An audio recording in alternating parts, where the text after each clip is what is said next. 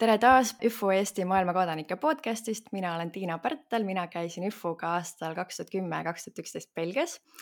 ja täna on minu vastas siin ÜFO-kas Henri Lempu, kes käis aastal kaks tuhat üheksa, kaks tuhat kümme ehk siis üks aasta enne mind Saksamaal.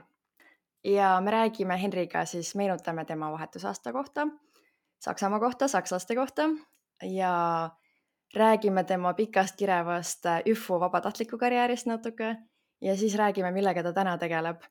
Äh, ta on täna seotud ühe Läti startup'iga ja tegeleb seal õppe ja arengu ja koolitusjuhi ähm, taolistes rollides, millest me kohe kuuleme lähemalt. aga hakkamegi pihta. tere, Henri. tere, Tiina nii, mul on sulle kohe sihuke ajas tagasi minev küsimus, ehk siis kas sa mäletad, kui sa esimest korda ÜFO-st üldse kuulsid ja millal võis tekkida sul üldse see mõte, et minna vahetusaastale? Äh, ja mäletan küll, see pidi olema siis aasta kaks tuhat kaheksa ja ma tean, et ka hästi paljud IFUkad, vähemalt kes minu ajal veel käisid, äh, rääkisid tookord, et ah, meil käis keegi koolis rääkimas või et, äh, või et kuidagi nagu kuulsin siit või sealt või mul on mõni sõber käinud siis äh, noh, ma olen ju pärit sellisest väiksest kolkakülast nimega Järvakandi, kus oli võib-olla tuhat inimest kokku, siis meie kooli ei jõutud. aga ma mäletan kuidagi jah, et oli niisugune nagu sügisõhtu, ma arvan, et mingi november äkki ja mul lihtsalt kuidagi tuli sihuke uitmõte äh, arvuti ees istudes ja noh, tollel hetkel olid ju veel arvutid sellised paksud kuvarid onju, mitte, mitte tänapäevasel, et kõikidel on läpakad. tuli lihtsalt uitmõte, et võiks minna vahetusõpilaseks ja ma guugeldasin ja esimesena tuli sealt välja siis IFU ja kuidagi sealt see pall äh, läks, äh, läks veerema, nii et jah, täitsa nagu, täitsa õhust lihtsalt äh, tekkis, tekkis niisugune mõte. okei okay,, aga kuidas see maavalik tuli, Saksamaale minek? tead, seda ma ausalt öeldes ei mäletagi, ma võib-olla tollel hetkel otsisin midagi, mis oleks kuidagi nagu turvaline valik või ma ei, ma ei mõelnud kunagi, et ma tahan minna Euroopast välja et ühelt poolt oleks nagu turvaline valik, teiselt poolt ka mingis mõttes pragmaatiline või hästi praktiline, eks mm. -hmm. et õppida keelt, sest noh, ma nägin, et äh, saksa keel tulevikus äh, võib tulla, võib tulla kasuks ja noh, nüüd kümme, üksteist aastat hiljem ma siis olen kindel, et on, on tulnud kasuks, et, et kuidagi niimoodi jah, äh, Saksamaa oligi mu, oligi mu esimene valik mm. -hmm. kas sa oskasid seda saksa keelt enne ka või ei osanud? ei, absoluutselt mitte, ma oskasin heal juhul öelda võib-olla tere, mu nimi on Henri, ma tulen Eestist, aga ma ei olnud õppinud absoluutselt, mul puudus igasugune sõnavara, arusaam grammatikast. Äh, ja ma ilmselt uskusin ka kõiki stereotüüpe, mis käisid tollal, mis siiamaani ilmselt käivad saksa keele kohta, et see on väga, väga selline, kuidas siis öelda, nagu agressiivne või, või tugev, tugev keel, et äh, mul ei olnud jah mhm. väga head arusaama okei okay,, ma küsin nende stereotüüpide kohta võib-olla natukese aja pärast uuesti, aga kui sa nüüd äh, tagasi mõtled oma vahetusaastale, aasta mm -hmm. Saksamaal, siis äh, mis on need kolm asja, mis iseloomustavad sinu vahetusaasta kogemust hmm,? kolm asja, mis iseloomustavad mu vahetusaasta kogemust mm,? mu vahetusaasta oli kindlasti täis äh, üllatusi äh, enda kohta just äh,, just inimesena mäletan, et üks asi, millega ma pidin, millega mul oli hästi raske võib-olla alguses harjuda just keeleõppest rääkides, oli see, et kui ma olin Eestis harjunud olema selline, ma ei taha öelda oivik, aga mul koolis, noh, mul läks koolis võrdlemisi hästi ja asjad tulid mulle lihtsalt, siis äh, korraga olles olnud Eestis võib-olla üks nagu heledamaid või helgemaid päid oma klassis mm, -hmm. olin ma korraga üks kõige rumalamaid ja see oh., sealt tekkis sihuke meeletu nagu kognitiivne dissonants, et äh, issand jumal, et kuidas, kuidas ma nüüd korraga olen, olen kõige rumalam äh, õpilane klassis. mis tegelikult võib-olla ka ajendas mind hästi ruttu äh, keelt õppima, et sellest rollist võimalikult ruttu välja saada, ehk siis täis nagu üllatusi selle koha pealt mm. -hmm. siis äh, ma arvan, et mis veel seda hästi äh, kirjeldab, on, ähm, on kindlasti äh, sõbrad. Ehm, ja huvitaval kombel jah, mul oli ka vahetusaastal sõpru ja, ja mõnega ma hoian, hoian äh, ühendust veel siiani, aga tegelikult tänaseks päevaks, kui ma vaatan oma sõprade ringi täna, siis hästi suures osas koosnevad nad kunagistest ifukatest kes, kellega me siis koos käisime vahetusaastal. ja kolmandat asja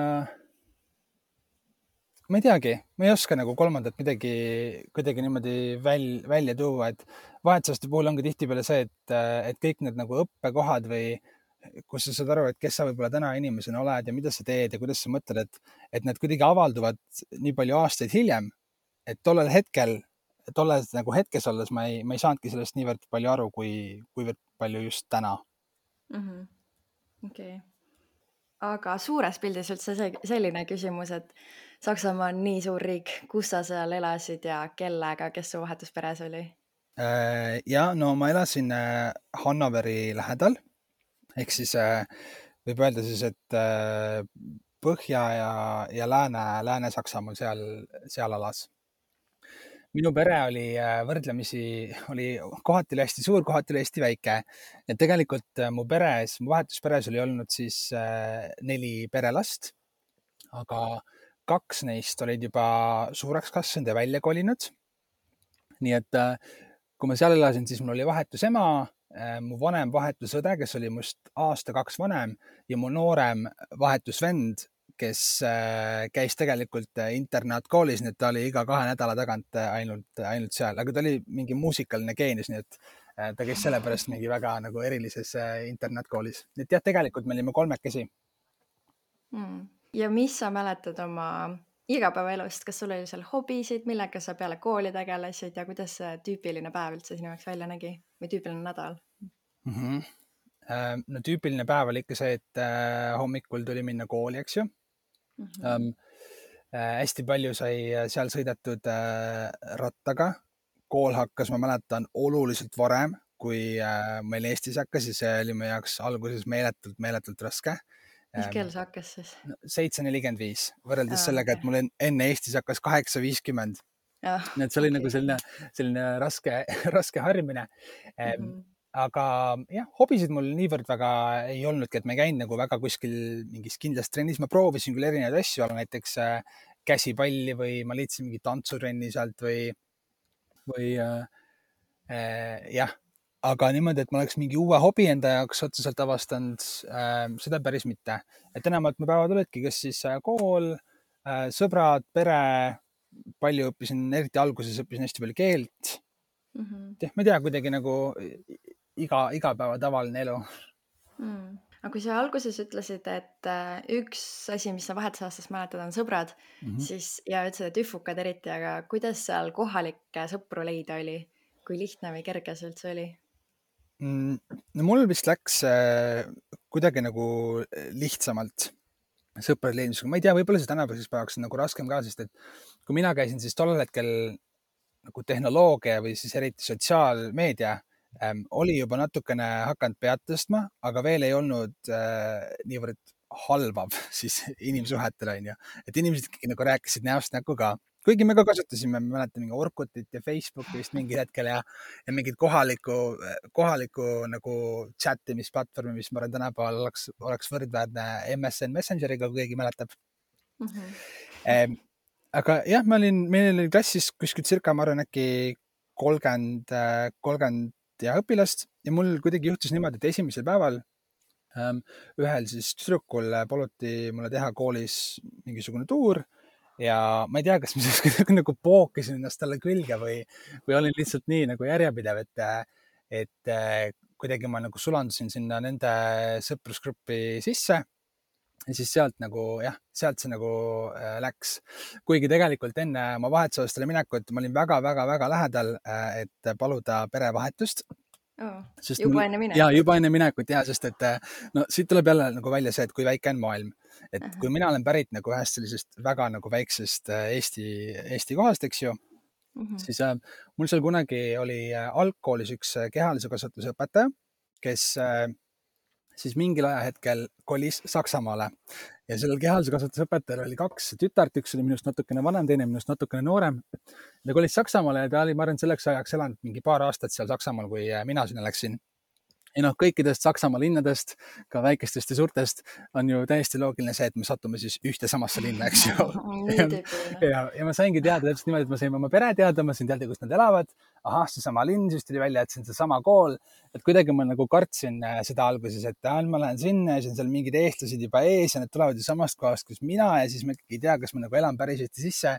et jah, ma peaaegu palusin äh, eelnevalt perevahetust aga õnneks äh, ma seda ikkagi ei teinud. nii et äh, me saime seal kõik, äh, kõik mitmekesi hästi hakkama ja tegelikult oli, tegelikult oli päris tore, kuigi ma nendega nii palju aasta jooksul ei lävinud, siis oli ikkagi nagu tore, et sul võib-olla tükike nagu kodu oli ka seal ja noh, ühe korra ma sain nende juures käia Saksamaal korralikus saunas ka, nii et see oli nagu väga, väga äh,, väga kõrge hetk mu vahetusaasta okay. jooksul kõlab põnevalt, mis vahe on Saksamaa saunal ja Eesti saunal, kas ei ole sama või? ei, see ei ole absoluutselt sama okay.. Äh, minu arust äh, need kõik nagu muud saunad maailmas, kui sa lähed a la näiteks Soomest ja Eestist kaugemale, siis uh -huh. see temperatuur kukub umbes nagu mingi nelikümmend, viiskümmend kraadi. no seal on selline, saun on nagu selline chill aururuum, kus ma istun natukene, lebotan, võib-olla isegi loen raamatut noh oh., selline nagu, ma ei tea, siuksed viiekümne, kuuekümne kraadised aurusaunad, et need on toredad, aga mina vist põliseestlasena ikkagi tahan siukest korralikku nagu kuuma ja leili ja noh, et saun on ikka nagu sihuke ettevõtmine, mitte et ma lähen lihtsalt eh, natukene chill in seal eh, leiliruumis oota, see on aurusaun siis või? kuidas sa raamatut loed aurusaunas no ma ei tea, noh, selles mõttes, et jah, see ei saa päris aurusaunas raamatut lugeda, loomulikult see on hea, hea, hea tähelepanek, aga, aga lihtsalt jah, temperatuuri vahe või kuidagi see sauna nagu kogemus on, on teistsugune minu arust mm,. aga kas seal on ka nagu saunad kodudes või see on kuidagi mingi spa osa või kuskil mujal? no seal tegelikult oligi niimoodi, et meil ju kodus ei olnud, eks ju, aga kuna need eestlased elasid seal ja see naine, siis mu kunagine õpetaja oli kolinud sinna, siis tema ilmselgelt ütles oma mehele, ma ei mäleta, mis ta nimi oli, ütles talle, et sa pead mulle siia sauna ehitama, sest et vastasel juhul ma ei koli siia. ja no siis selle mehele ei jäänud midagi muud üle, kui ta pidigi korraliku Eesti sauna ehitama. nii et oh. jah, ma korra sain äh, seal ka käia mm -hmm.. okei okay. Mm, kas sul on veel mingeid või mida sa veel mäletad, et oli täiesti erinev Eestist või eestlased versus sakslased, midagi, mis sind üllatas ehm,? kultuuriliselt äh, ma nii palju tegelikult mingisuguseid noh, stereotüüpe nagu ei täheldanud, no hästi tihti öeldakse, et sakslased on väga mingid täpsed ja umbes ajavad mingit oma kindlat joont. jah, võib-olla mingi maani, aga et see mind oleks kuidagi häirinud, ilmselt mitte. minu arust kõige suurem erinevus äh, oli just koolikultuurides, kuidas näiteks toimub õppimine või selle, ma ei tea, õppeprotsessi juhtimine siis, mis on näiteks mingi õpetaja ja õpilase omavaheline suhe, eks ju et äh, kui me Eestis äh, ja me ei saa nüüd rääkida, et mis praegu Eesti koolis toimub, sest et ma käisin koolis ikkagi kümme aastat tagasi ilmselt on väga palju asju muutunud. aga tollel hetkel, kui ma veel käisin Eestis põhikoolis, siis noh, ikkagi oli selline väga tugev nagu frontaalõpe, selline nagu nõukaaja pärand, mina olen õpetaja, sina õpid, kirjuta konspekti, õpi pähe, teed oma testi järjekorras. et selline väga niisugune mustvalge, õige, õige vale on ju aga seal oli see õpe oli palju äh, suuremas osas juhitud äh, just õpilaste poole pealt. hästi palju oli okay. rohkem pandud äh,, pandud rõhku minu arust just võib-olla isegi nagu mitteformaalsele õppele, et selline nagu grupitööd, diskussioonid, hästi palju interaktsiooni äh,, arvamusi, väitlusi, noh, sellist nagu paindlikkust oli, oli palju rohkem, et see oli, äh, see oli minu arust äh, suur erinevus ja tegelikult oli juba tollel hetkel näha, et see pani õpilasi rohkem äh, õppima ka või, või kaasa rääkima, et ma ei läinud ainult, ma ei läinud ainult tundi, et mingit asja läbida punktist A punkti B kindla marsruudi järgi, vaid et me alustame siit, see on meie eesmärk ja siis vaatame, kuidas me koos sinna jõuame, et mm, -hmm. et see oli jah, teist, teistsugune kindlasti. okei okay,, päris huvitav mul tuli meelde, et mul on üks saksa sõbranna, kes on ka nagu hästi või ongi need saksa sõbrad, keda ma tean, on ka nagu hästi kindlalt teavad, mis on nende arvamus, kogu aeg avaldavad seda mm -hmm. ja tundubki, et tundub, et see tulebki nagu koolist rohkem kaasa või harjutatakse mm -hmm. rohkem sisse seda. ja tulebki ja neile antakse ka oluliselt rohkem äh, aega arutlemiseks ja analüüsimiseks. no kõige lihtsam näide näiteks Eestis, kui sa mõtled kohustusliku kirjanduse peale, siis minu arust on Eesti koolides nagu läbi aegade olnud äh, alates mingist klassist on sul circa mingi kuus kuni kümme raamatut, mis sa läbi loed, noh, ma ei tea, siis kuus umbes üks raamat on ju ja iga kuu lõpus on see väike test on ju. noh, kui mhm. palju sa tegelikult jõuad sinna süvitsi minna, arutada, lugeda on ju. et noh, vastukaaluks sellele meil näiteks oli niimoodi, et meil oligi aasta jooksul kas üks või maksimaalselt kaks raamatut ja siis me lugesime selle läbi, analüüsisime, onju. jah, muidugi see vahel läheb ka nagu äh, minu arust natukene üle piiri see analüüsimine, et noh, kui sa istud tunnis ja kolmandat korda õpetaja küsib su käest, et kardinad olid sinised, mida sa võiks öelda meile meie peategelase kohta? et no võib-olla see läheb natukene üle piiri, aga, aga suures pildis ma arvan, et see aitab. okei okay,, väga huvitav kui palju sa mäletad äh, näiteks keele õppimise kohta, kui sa läksid nullteadmistega, kas sul oli mingeid nippe või kuidas sa üldse koolis hakkama said, kui sa alguses ei saanud midagi aru? Äh, nojah, see oli, see oli päris äh, raske alguses või lihtsalt harjumatu. ma tegin muidugi natukene ka, ka eeltööd. Ennem vahetusaasta minekut, kui ma siis valisin välja Saksamaa ja teadsin, et ma lähen, siis no siis ma natukene õppisin keelt. mitte küll väga palju, sest noh, ma ei tea, see raamatust õppimine on niisugune nagu väga-väga, väga ei tööta, see on umbes sama nagu sa loed kokaraamatust retsepte, aga sa kunagi päriselt neid toite läbi ei tee. See ei aita. Aga kui ma läksin Saksamaale, siis äh, ma olin esiteks kuu aega keelelaagris uh. Mhm. -huh. aga no loomulikult ma olin seal koos ju teise kolme eestlasega, nii et jah, me õppisime keelt küll, aga eks me veetsime omavahel ka nagu palju, palju aega koos. ja mäletan, et kui ma siis lõpuks äh, septembris oma, oma püsipere juurde jõudsin siis äh, kooli minnes äh, esimese asjana ma kohe ütlesin kõikidele õpetajatele, et tere, ma olen Henri, ma olen Eestist ja olen vahetusõpilane, et äh, ma tahan kõike kaasa teha ühel hetkel, aga praegu mul on vaja lihtsalt aega, et keelt õppida, et kui te nagu näete mind tunnis mingeid teisi raamatuid ja asju lappamas, et siis teadke, et ma õpin keelt mm. -hmm. ja no siis seda ma tegingi, et samal ajal kui teised õppisid mingeid teisi asju, siis ja ma kaasa teha ei saanud, siis ma hästi palju nagu õppisin keelt, just hästi palju sõnavara ähm, ma sundisin ennast mõtlema saksa keeles või noh, vähemalt ja. nii, vähemalt nii palju, kui ma suutsin olla näiteks kasvõi numbreid lugema. Siuksed uh -huh. nagu väiksed muudatused. mäletan, ma panin oma telefoni menüü näiteks saksa keelde. Ähm, ja siis üks asi, mis mind on võib-olla keeleõppe juures alati aidanud, on, äh, on lugemine et öeldakse küll tihti, et aa, loe lasteraamatuid. no tegelikult minu arust lasteraamatute lugemine ei ole niivõrd hea mõte, sest et tihtipeale lasteraamatud on kirjutatud ka lastele sobivas keeles, ehk siis seal ei ole siga, vaid seal on notsukene noh, sellised nagu, nagu ma ei tea, jah, lastele sobivamaks tehtud, tehtud sõnad.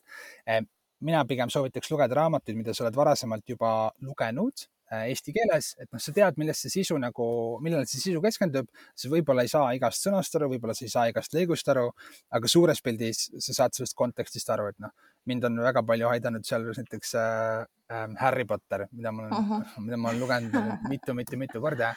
Et jah, kuidagi nagu ühel hetkel sa lihtsalt äh, hakkad paremini aru saama ja vahel isegi kasutad nagu mingeid sõnu, mis ma ei tea, mida see tähendab, aga ma tean, et see sobib siia lausesse ja mul on nii tuttav see, et äh, loe Harry Potterit või see mm, -hmm. ma ise võtsin ka, mõtlesin ühel hetkel, et tahaks hollandi keelt rohkem selgeks saada, kui ma Belgias olin mm -hmm. ja mhm. siis leidsin raamatukogust Harry Potteri raamatu, mida ma olin lugenud, laenutasin selle lugesin, sain nagu aru, mis toimub, aga kõige segasem oli see, et seal olid kõik nimed ka ära tõlgitud. Mm, ja, nagu, ja on ja, ja.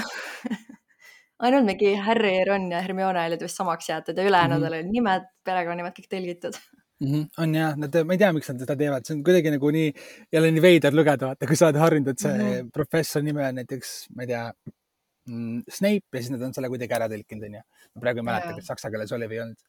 aga jah, sa pead ise ühesõnaga ennast nagu sundima ja, ja, ja tekitama endale sõnavara, sest et noh, hästi palju öeldakse, et noh, et sa pead üritama ja nüüd siis otsustad, et hakka nagu rääkima uues keeles onju. okei okay, mm, -hmm. ma teen mhm. selle otsuse, aga kui mul seal all mingit sõnavara ei ole, mida kasutada, siis noh, paratamatult, noh, paratamatult on seda raske teha, onju, et sa pead tegelikult seda sõnavara nagu, nagu peale võtma ehm, ja siis jah, minu puhul läkski niimoodi, et ma arvan, et ma hakkasin nagu tõsisemalt õppima seda keelt siis septembrist, onju, kui ma sinna läksin või nagu ma püsipere juurde jõudsin ja siis äh, kuskil äh, oktoobris, jah, oktoobri lõpus tekkis sihuke seik, kus äh, mu mhm. vahetusõde läks Indiasse oma kunagisele vahetusperele külla ja mu vahetusema sõitis puhkusele ähm, Lõuna-Aafrika Vabariiki ja ma oleks põhimõtteliselt jäänud üksi koju, aga kuna okay. nad ei tahtnud, et ma jääksin üksi koju, sest ma ikkagi tol hetkel kuueteistaastane onju, siis ma läksin oma, oma tugiisikute juurde ja olin sel nädala seal mm. -hmm. kuidagi sel nädalaga nagu ma otsustasin, et ahah, okei okay,, et nüüd ma nagu tegelikult tunnen, et äh, ma tean nagu natukene, ma saan enam-vähem aru, onju, et noh, küll nagu mind grammatiliselt valesti ja noh, see kõik on okei okay.. aga et sealt jah, ma tegin kuidagi selle otsuse, et okei okay,, nüüd räägime ainult saksa keeles mm. -hmm. ja siis äh, ma ei tea, sealt kuidagi ma nagu enam, enam tagasi inglise keele peale ei läinudki okei okay,, see on päris kiirelt oktoobri lõpus, tähendab, et kaks kuud olid umbes Saksamaal olnud juba. nojah, selles mõttes, et august see kolmas kuu ka juurde, aga noh, see on see, noh, see on niisugune nagu äh, patuga pooleks keele, keele õppimine minu arust, et, äh, et jah, kõige rohkem tulebki lihtsalt ise nagu ise purssida ja, ja proovida ja tuleb neid keelevigu ka samamoodi teha ja las, mhm. las inimesed naeravad et selles mõttes, et aasta lõpuks naerad sa ju ise, kui sa suudad äh, inimesed ära petta, et sa tegelikult, äh, tegelikult ei olegi Saksamaalt pärit või et sa ei olegi keelt ainult aasta aega osanud. ja minu arust see oli nii armas, kui keegi küsis, et oi, ja kust sa Belgiast pärit oled ja siis mm. mm, tegelikult ei olegi Belgiast mm. -hmm. see on jah, tunned, kuidas kõik su higi ja, higi ja mis pisarad nagu tasuvad ennast lõpuks ära. ja see oli täiega tore kui äh, sa enne mainisid korraks, et sa valisid, äh, sa arvad, et sa valisid saksa keele selle perspektiivikuse mhm. eesmärgil ka, aga kui palju sa hiljem oled seda kasutanud ja kui palju see on sulle kasuks tulnud, selle keeleoskus? oi, meeletult, mul on see meeletult kasuks tulnud ähm, ma vist valisin tollel hetkel äh, saksa keelega sellepärast, et ma siis veel arvasin, et ma tahan õppida juurat ja ma teadsin, et noh, et juuras on, on saksa keelt tarvis või tuleb väga kasuks mm. -hmm ja tegelikult pärast keskkooli ma läksingi äh, juurat äh, õppima mm. -hmm. et see tuli mulle esiteks seal, noh, seal natukene kasuks. Ehm, aga hästi palju on tulnud mulle saksa keel kasuks just äh, töökohtade osas või et saada nagu oma jalg kuskilt ukse vahelt sisse ehm, alustades siis sellest, et vist ma ei mäleta, kas see oli keskkoolis või äkki ülikooli esimesel aastal ma töötasin ühes saksa keele mingis kõnekeskuses siis ähm, Transferwise'i näiteks ma ju läksin ka esialgu äh, klienditeenindajaks saksa keele tiimi ja siis sealt ühel hetkel ähm, vahetasin teise, teise rolli peale ja siis nüüd ma olen siis omakorda sarnases rollis, aga teises, teises ettevõttes, et kuidagi tegelikult see vahetusaasta on pannud minu jaoks nagu veerema mingisuguse palli. et kui ma selle, kui ma selle vahetusaasta sealt valemist ära võtaks, siis mul poleks õrna aimugi nagu, kes ma täna oleks, mis ma teeks äh,, kuidas mõtleks mm. -hmm. et mulle on see meeletult palju kasuks tulnud jah, vau. ma mäletan veel, et äh, kui mina tulin vahetusaastalt tagasi ja olin ka vabatahtlik ÜFU-s, siis ma mäletan, et siis sa olid ka hästi aktiivne äh, vabatahtliku rollis just ja tegid äh, igasugu koolitusi nii Saksamaal Jessil kui siin erinevatel eel, eel ja järel ja orientatsioonidel mm. -hmm. kui palju sa mis sa mäletad sellest, sellest perioodist ja mis sa üldse mäletad, mis sa tegid, kas sa mäletad kõiki neid üritusi, mis, kus sa kaasa lõid ja mis sa tegid? Äh, no kõiki ma kindlasti ei mäleta, aga ma ei tea, kui nagu suures pildis vaadata, siis ma olin, ma mäletan, et ma olin hästi palju seotud alguses äh, sõppidega, kuidagi lihtsalt nagu -hmm. läks niimoodi, et mind tõmmati sinna sisse siis ma nagu jäin ehk siis kõik. ehk siis sisse tulevate õpilastega. jah, sisse tulevate õpilastega, et alates siis nende aasta alguse seminarist, keskaasta seminari, noh, kogu, kogu jutt on ju. et seal mhm. ma olin hästi palju aastaid kaasa. siis äh, no ma olen osalenud Elol, ma pole ise, ise korraldanud, aga ma olen tegelenud ka äh, välja minevate õpilastega, alates siis mingisugustest tuuridest kuni infotundideni, äh, kõike siukest. Ähm, aga minu põhiosa vist ikkagi ongi olnud seotud just koolitamisega kuidagi nagu jah, et pärast nagu paar, paari esimest, ma ei teagi, äkki aastat-kahte ähm,, siis äh, jah, ma astusin sinna äh, Tripoli äh, YFU ETN-i, mis on siis Tripoli YFU mingi European Trainers Network, ma ei mäletagi, mis see on, aga, aga see on Triple E poolt niisugune nagu grupp, kes siis korraldab koolitusi teistele vabatahtlikele noh, erinevatel, erinevatel teemadel, et olenevalt sihtgrupist, mõnikord on see kontor, mõnikord on tugiisikud, mõnikord on vabatahtlikud. et jah, seal ma olin nagu hästi-hästi mitu, hästi mitu aastat tegev ja tegelikult sealt, ma praegu nagu tagasi vaatan, et siis tegelikult kõik see, mis ma nagu täna teen professionaalselt mm, -hmm. on sealt, äh, sealt alguse saanud. noh, pluss siis juurde veel mingid Yessid äh, ja muud nagu rahvusvahelised üritused. okei, väga, väga lahe. üksjagu olen jõudnud teha mm. -hmm. mis sulle kõige rohkem meeldis sellest vabatahtliku tööst? Mm. ma arvan, et üks äh, mu lemmikprojekte äh, oli äh, Jessi korraldamine, siis kui äh, Eesti korraldas koos Rootsiga. ma tahaks öelda, et aasta oli kaks tuhat seitseteist. Okay.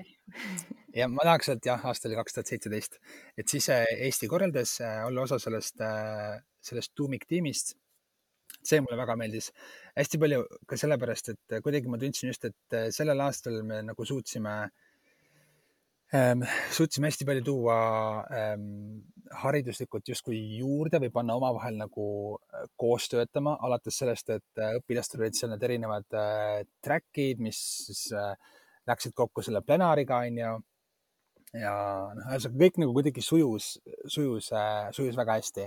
lisaks sellele ma olen väga uhke selle üle, et plenaaril me saime, saime lahti kakskeelsest tõlkest tegime okay. kogu plenaari, kogu plenaari inglise keeles. varasemalt oli alati nagu natukene inglise keelt, natukene saksa keelt ja see oli nii frustreeriv ja ajas inimesed nii segadusse. meie siis ütlesime, et mm -mm, meie idee, kui on nagu viis õpilast viiesajast, kes ei oska inglise keelt, siis paratamatult nad ei oska inglise keelt, aga me ei hakka neile tõlkima igat lauset, vaid me teeme ainult inglise keeles mm. -hmm. see on mul jah natuke sihuke uhke, uhke hetk mm.. Need, kes ei tea, mis see plenari on, kuidas sa seletaksid seda? see natukene meenutab nagu sellist äh, äh konverentsilaadset äh, asja, kus äh, sa hommikul ja õhtul siis saad kogu selle, noh, ütleme siis viiesaja õpilasega kokku, eks ju, noh siis kui veel, siis kui veel kõik olid ühes ruumis vähemalt. ja siis äh, seal plenaaril tavaliselt siis viiakse läbi mingid sissejuhatavad sõnad, päeva teema, seal on tihtipeale külalisesinejad, et see on nagu selline puutepunkt selle Jessi äh, puhul, kus äh, kõik õpilased siis tulevad korraks, korraks kokku ja seal hästi tihti ka adresseeritakse just seda Jessi siis äh, üleüldist teemat uh. -huh kas sa tunned, et sul jäi mingisugune ala või mingi asi, mis sa IFU-s tahaksid veel ära teha või kuskil kaasa rääkida? Ähm,? ma ei teagi tegelikult, sest ma tean, ma tegin mingit, noh, ma tegin infoти hästi pikalt, onju mm. -hmm. Osalt sellepärast, et see oli nagu äge ja kuidagi ma tundsin, et ma sobitun sinna sisse ja IFO minu arust selles mõttes on ka just vabatahtliku kogemus on selles mõttes hea, et kui sa mõtled oma tuleviku nagu töökogemuse peale, et noh, kui sa nagu tööl katsetad mingeid asju ja mingid asjad lähevad vussi, noh, siis need tagajärjed võivad olla äh, palju karmimad ähm, kui, kui näiteks IFUs, kui sa saad tegelikult ju katsetada mingeid asju ja jah, asju võib ikka juhtuda ja läheb ka halvasti ja valesti onju vahel, aga sa saad nagu sellise turvavõrguses tegelikult proovida, et mis sul teha meeldib et kas, noh, ma ei tea, kas sulle meeldib koolitada, meeldib sulle inimestega töötada, oled sa rohkem selline üksipüsija, võib-olla sa tahad teha marketingi, noh, mis iganes, et seal on tegelikult nii palju erinevaid asju, mida nagu katsetada eh, ilma selleta, et, et sa peaksid täielikult näiteks pühenduma aastateks või minema ülikooli seda õppima või mm, -hmm. et see nagu, see mulle tegelikult eh, hästi meeldis. aga praegu ma tunnen, et eh, et kuidagi ma olen selles faasis, kus ma olen vist andnud Jufule nii palju, kui ma olen saanud anda mm. -hmm. ja võib-olla mingi aastate pärast tuleb jälle see aeg, kus ma tulen, et aa, okei okay,, et nüüd mul on nagu, ma ei tea, kas mul on nagu elukogemust rohkem või, või professionaalset kogemust rohkem, et ma saan nagu jälle, jälle mingi nurga alt äh, panustada. praegu jah, kuidagi on niisugune nagu, ma ei tea, puhver või puhverfaas või nagu vahepaus, et mm -hmm. teised nagu vanemad jõhvukad ka tunnevad seda, et äh, et kuskil kahekümnendate alguses saad hästi palju teed, siis kahekümne, kakskümmend viis pluss on nagu päris täpselt ei tea, mis sa ise elus teed, natukene avastad, ei tea, kus sa enam panustada saad, kõik on nagu justkui just tehtud. ja siis nad kuskil kolmkümmend pluss vanuses tulevad, äh, tulevad tagasi, et ma ise vähemalt olen seda trendi nagu täheldanud mm,. siis on veel natuke aega varsti. natukene veel aega minna, jah on lahe nii, siis sa oled päris palju nüüd maininud ka seda, kuidas ÜFO on mõjutanud su professionaalset ähm, suunda ja valikuid täna, aga kas sa saaksid rääkida natuke lähemalt, mis sa siis täna teed täpsemalt mm? -hmm no tänaseks ma töötan sellisel, äh, ma ei tea, alal või valdkonnas nagu learning and development, mis siis on, tegelebki organisatsioonides töötajate siis õppe või arengu, arenguga. hästi tihti on meie laual ka mingisugused kultuuriteemad, on ju Eh, noh, selles mõttes nagu organisatsiooni kultuuri, kultuuriteemad, mitte nagu erinevad kultuuriteooriad. et ma tegelen jah, tänaseks päevaks sellega, et minu arust eh, Eestis või üldse Baltikumis ei ole veel Mm, see ei ole veel nagu nii hästi välja kujunenud erineva alana, et ta on pigem olnud alati personalivaldkonnas kellegi selline armas väike kõrvalprojekt, näiteks ala uute mhm. töötajate vastuvõtmine või, või juhtide arenguprogramm või noh, näiteks hästi palju nüüd räägitakse ju diversity and inclusion'ist, taaskord ma ei tea, mhm. kuidas seda eesti keelde tõlkida ähm erinevus ja nagu, kaasamine või midagi. ja nagu mingi kaasamine ja nagu mitmekesisus ja yeah, ka võrdsuse just. teema, eks ju yeah.. Eh, eh, et noh, sellega eh, võin tegeleda, et tegelikult jah, kõik nagu, kõik teemad, millega ma mingi maani võib-olla Jõhvus olen natukene kokku puutunud, kuskil oma varvast nagu sisse kastnud, lihtsalt selle -hmm. vahega, et täna on see nagu ähm, suurema skaala peal ja sellest nagu minu igapäevahobist on siis saanud mu töö mm. -hmm kihvt, nii, kui mõni äh, noor inimene mõtleb täna, et oh, võiks ka minna vahetusaastale, siis mis sina soovitaksid neile enne minekut või kuidas leida ka nii toredaid sõpru, nagu sina leidsid nii enne kui pärast või kuidas koolis hakkama saada või perega? milliseid soovitusi sa oskaksid jagada või mm. tahaksid jagada? no esiteks äh, mul paar mõtet on. Äh, esiteks, mida ma võib-olla olen ka täheldanud, on see, et kui, kui näiteks meie käisime vahetusaastal äh, noh, kümme aastat tagasi onju, et siis ma mäletan oma kogemusest, et see vahetusaastale minek oli kuidagi natuke nagu selline eriline või eksootiline kogemus, et noh, kõik näiteks mina oma klassist, ma olin ainukene, kes läks, mul ei olnud ühtegi sõpra, kes oli, kes oli varasemalt käinud, noh, okei okay,, ma olin ka väiksest kohast pärit, aga ka mu teised sõbrad, neil ei olnud ka nii palju tuttavaid, kes, kes oleks käinud, et see oli kuidagi selline nagu eriline kogemus yeah.. siis äh, tänapäeval ma arvan, et sellisest nagu eksootilisusest või erilisusest äh, hakkab puudu jääma või kuna piirid on ka nagu avatud, okei okay,, praegu on koroona, aga piirid on, piirid on avatud, onju, et, et on lihtsam nagu reisida ja minna, siis võib-olla paljud noored mõtlevad, et ah, et miks ma nagu lähen umbes praegu keskkoolis ja siis ma pean seda aastat kordama ja võib-olla ma lähen kunagi nagu Erasmusega või, või hiljem, onju et mm -hmm. ja loogiliselt vaadates tundub nagu hea mõte, aga olles ise teinud mõlemat, olles käinud Jühvuga keskkoolis ja Erasmusega äh, ülikoolis, siis äh, ma võin öelda, et need on kaks täiesti erinevat kogemust. täiesti ei ole nagu võimalik äh, võrrelda.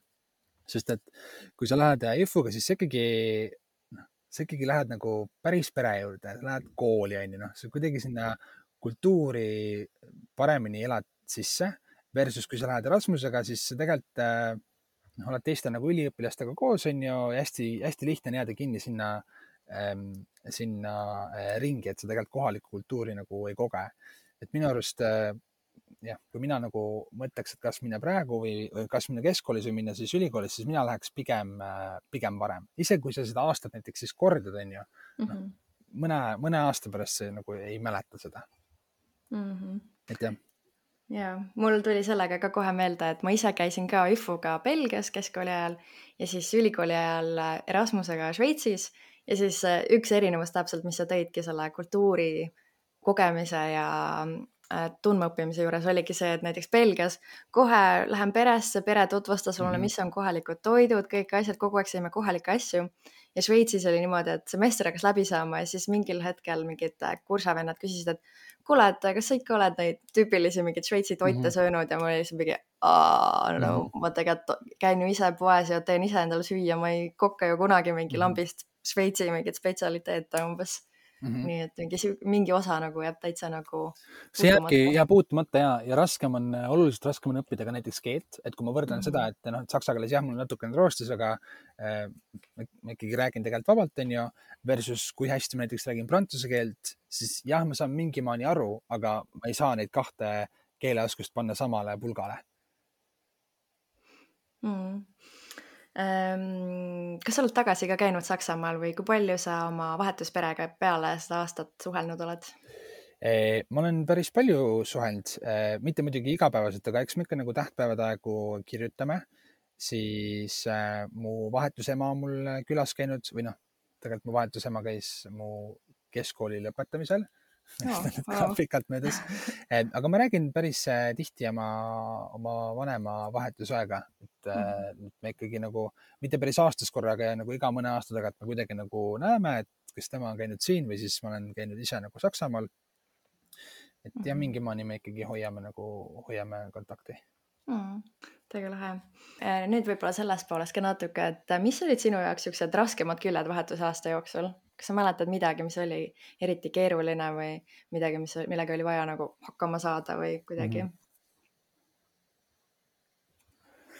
-hmm. ähm, minu arust äh, ikkagi läheb vaja nagu omajagu julgust või isegi nagu vaprust, et vahetusaastal algamas äh,, hakkama saada, eriti alguses mm. -hmm. et noh kui ma kujutaks ette oma vahetusaastat nagu, kus ma ei räägiks keelt või et mul ei oleks sõpru või ma ei saaks oma perega nagu hästi läbi, onju, et noh, siis me, see ei oleks nagu väga meeldiv kogemus.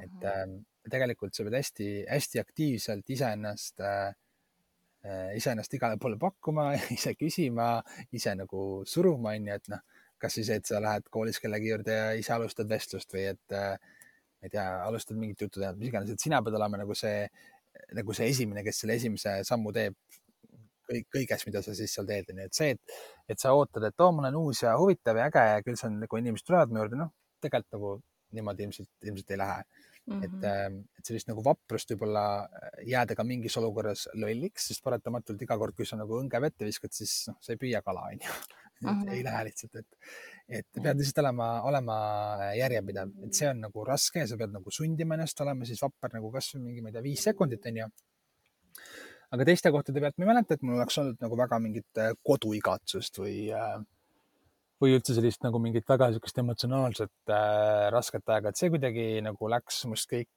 kõik nagu mööda. aga, aga alguses ikka jah, sest kui sa ennast ise, kui sa ennast ise nagu, kui sa ise ei pinguta ähm, suhete ehitamisega, siis on väga mm, -hmm. väga lihtne on jääda üksikuks ja väga, väga kurb on tunda ennast äh, üksikuna, kui sa oled äh, tuhandeid kilomeetreid kodust eemal mm. -hmm.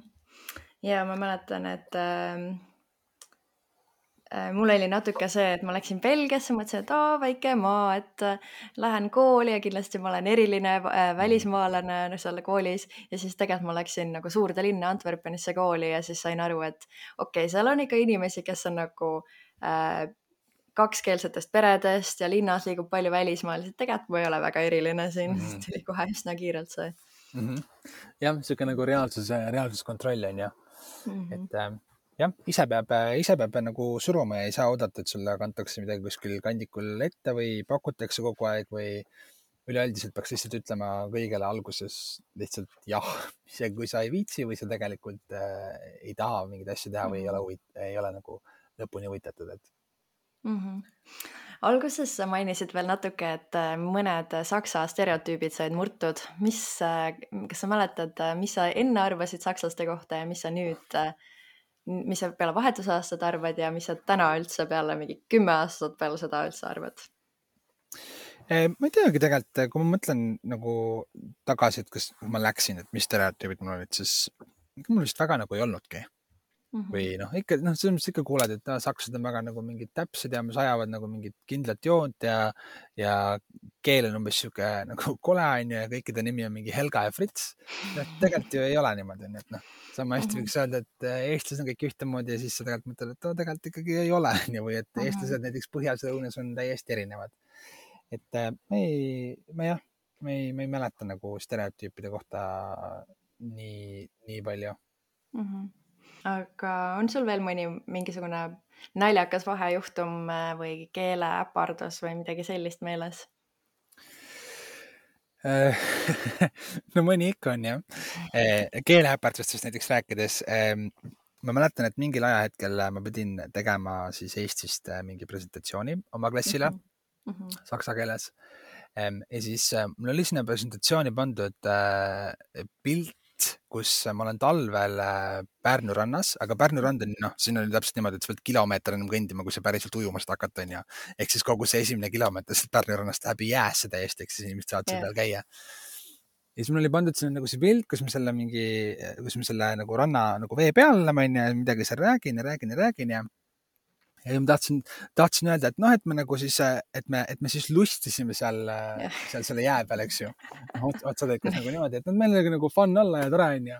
aga no nende jaoks see tähendas seda, et, et, et me, et me nagu lust, lustisime ehm, jah, kogu, kogu klassi ja ma muidugi ei saanud nagu sellest väga hästi tol hetkel aru, aga siis nad pärast uh -huh. selgitasid mulle, et jah, kuule, et see ei ole nagu päris, päris sobilik öelda, et see on kergelt vulgaarne jah, et noh, see oli jah keele, keeleapsakas onju mm. -hmm. siis äh, ma kutsusin oma kunstiõpetajat äh, idioodiks üle klassi, sest mulle õpetati mingi sõna, sa ütle, ütle, ma muidugi lolli peaga ütlesin ka mm. -hmm. siis ta küsis, mis sa teed, ma ütlesin, ma ei tea, mis ma ütlesin, lihtsalt mingi sõna onju mm. -hmm. siis ma, üks lugu, mis mul on äh, nagu väga hästi meeles, on see, et äh, oli aastavahetus mm. -hmm. ja kuidagi juhtus niimoodi, et äh, nagu kõik, kogu mu pere, me kõik tegime endale eraldi plaanid. nagu mu ema läks mingile peole, onju, mu õde läks mingile peole ja siis mina läksin ka mingile peole.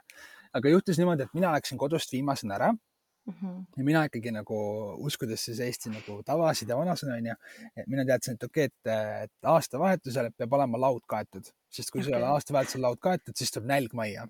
aga noh, ma olin ju viimane, kes ära läks, aga mul ei olnud ju aega hakata seal lauda katma onju, mingid, ma ei tea, vaaritama või mis iganes.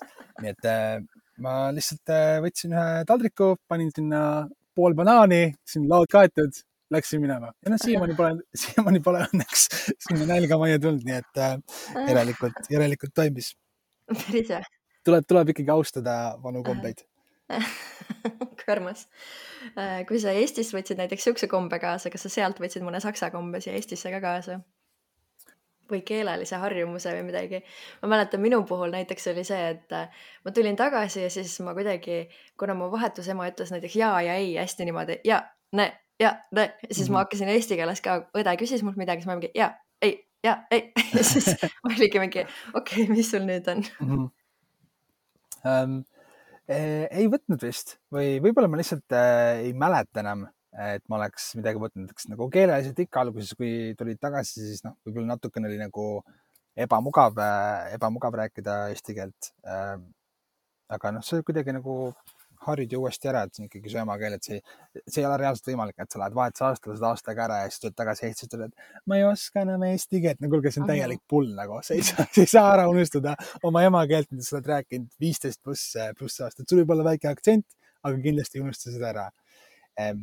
Tead niimoodi nagu kommete poole pealt eh, ma ei, ma ei mäleta, et ma oleks eh, midagi nagu äh, väga kaasa võtnud. võib-olla ainult see, et, et seal koolis on selline nagu sihuke mapisüsteem või kõik nagu kannavad, need nagu siuksed raamatupidamismapid on ju, siuksed nagu mm -hmm. hästi suured, kus kõik panevad mingi oma print out'e, mingeid täisklassistatud lehti ja nagu, et selle asemel, et, et sul on nagu mitu erinevat nagu vihikut, noh, Eestis on vaata, et sul on isegi mingid, mingid valemivihikud ja mis iganes on ju, et sul on eesti keele jaoks üks, ajaloo jaoks üks mm -hmm. ja mata jaoks üks on ju. et siis seal on lihtsalt see, et sul on nagu üks, ma ei tea, see nagu A4 nagu vihik on ju valgete paberitega sealt rebid kirjutada, siis organiseerid nagu oma mingit mapisüsteemi, et seda ma mäletan küll, et see oli mul nagu koolis lõpuks Eestis ka kaasas. mapisüsteem mm.. ja, ja. Äh, ma mäletan ka jah, Belgias meil oli mingid A4 suurused päevikud, mida me pidime kogu aeg täitma, et mingi, mis tunnis juhtus, mis, kui hilinesid, pidid sinna midagi täitma ja, ja mingid järgmiseks kordadeks siis seda kontrolliti ja hoopis nagu teistsugune süsteem kui Eestis. Wow.. jep siis mul on sulle sihuke küsimus, et kui sa peaksid nüüd täna uuesti minema vahetusaastale, siis mis maale sa nüüd läheksid ehm,? ma läheks ilmselt eh, Euroopast välja mm. -hmm. Ähm, kuhu suunda sa tahaksid minna see on väga hea küsimus kuhu suunda ma tahaks minna? ma tahaks minna, no mul on nagu, ma ei tea, mul on kuidagi nagu keel, keeled alati meeldinud ja keelte peale hea pea olnud, et ma läheks kindlasti riiki, mille keelt äh, ma ei räägi. ehk siis no ma välistaks nagu mingi USA või, või Kanada onju.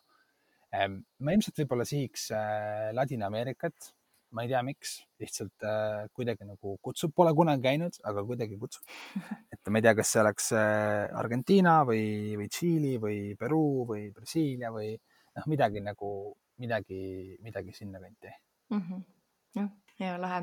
see on päris huvitav, et päris paljud, kellelt ma olen seda küsinud, need, kes on käinud Euroopas, ütlevad, et tahaks nüüd minna Euroopast välja, need, kes on väljaspool mhm. Euroopat käinud, on mingi, oo, tegelikult võiks ju Euroopasse minna, saaks mm -hmm. tihti tagasi käia ja oleks kuidagi lähemal jah, ta vist kuidagi on niimoodi, et sul nagu ikka tahad ju seda, mida sul ei ole või et mida sa ei ole ise mhm. kogenud, et, et äh, jah, ma uuesti läheks, ma läheks vist ka kaugemale natukene. Mhm. aga kui äh, keegi täna kuulab ja mõtleb, et kas minna või mitte minna, siis äh, mis sinu soovitus oleks? Kas oleks väga see oleks väga nagu sobimatu, kui ma ütleks, et ärge mitte mingi, mingi hinna eest minge. Eh, no mina ütlen ikkagi, et eh, võiks minna ja võiks minna eh, pigem varem kui hiljem, sest see kogemus lihtsalt on minu arust nii palju rohkem, rohkem väärt. eriti kui sa mõtled selle koha pealt, et kui sa lähed keskkoolis, onju Mm -hmm. siis noh, Eesti koolisüsteem on selles mõttes nagu hästi üles ehitatud, et sa tegelikult nagu mingeid väga suuri elulisi otsuseid ei pea tegema ennem seda, kui sa lõpetad ära gümnaasiumi. noh, siis sa nagu valid, et või noh, lõpetad ära põhikooli, et kas sa nagu lähed siis kutsekooli või sa lähed äh, kutsekõrgharidust või sa lähed ülikooli, onju, et noh. et Saksamaal näiteks tehakse see valik juba mingi neljandas ja viiendas klassis ära, onju, et mis nagu rada sa käima hakkad, mis võimalused sulle siis lõpuks avanenud on. et minu arust nagu võtta see, see aasta ähm, nagu avastamiseks ja enda testimiseks võib-olla saamaks paremini aru, et mis sind elus kõnetab Ähm, on, on palju väärtuslikum, kui võib-olla teha seda ülikoolis, kus sa juba oled mingisuguse, mingisuguse asjaga ennast äh, sidunud. mitte, et sa ei saaks seda ülikoolis nagu vahetada, tänapäeval on ju kõik võimalik, onju.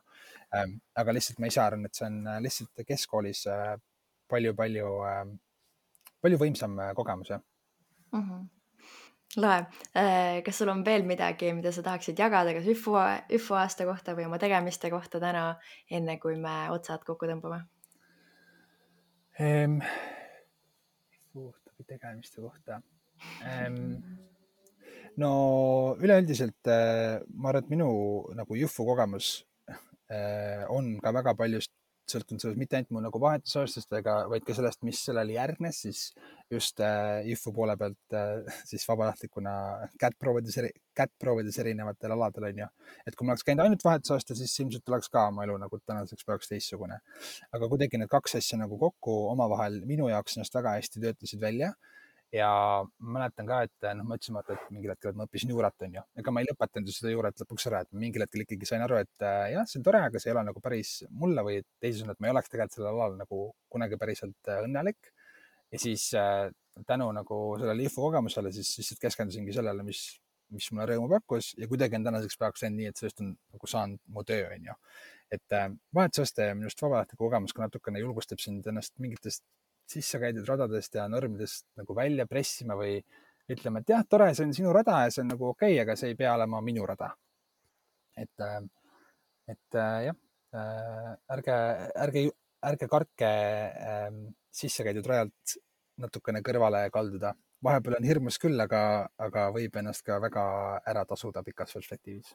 lahe ja isegi äh, nii-öelda ÜFU vabatahtlikuna on neid äh, radu seal nii palju erinevaid suundi ja kuhu suunas mm -hmm. minna ja mida teha. jaa, absoluutselt, see ongi, et sa saad, nagu ma ütlen, et sa saad, sa saad nii palju nagu kätt katsetada ja proovida noh, mingite nagu teiste inimestega koos, et, et tegelikult see, mida sulle IFU vabatahtlik kogemus annab, on nagu need oskused, mida tänapäeval tööturul nii palju otsitakse, nii vähe minu arust vaadatakse, noh, aina, aina vähem vaadatakse mingit paberit või nagu akadeemilisi saavutusi, need on ka väga, noh, need on olulised, on ju, teatud aladel, aga palju rohkem otsitakse just käegakatsutavat kogemust, et sa oled mingis projektis kaasa löönud või ise seda juhtinud või nagu inimestega koos töötanud või rahvusvaheliselt koos töötanud, et, et äh, IFU pakub väga palju selliseid asju, mida kunagi endale noh, kas, kas või CV-sse kirja panna või siis tööintervjuudel ägedaid lugusid rääkida ja meelde jääda.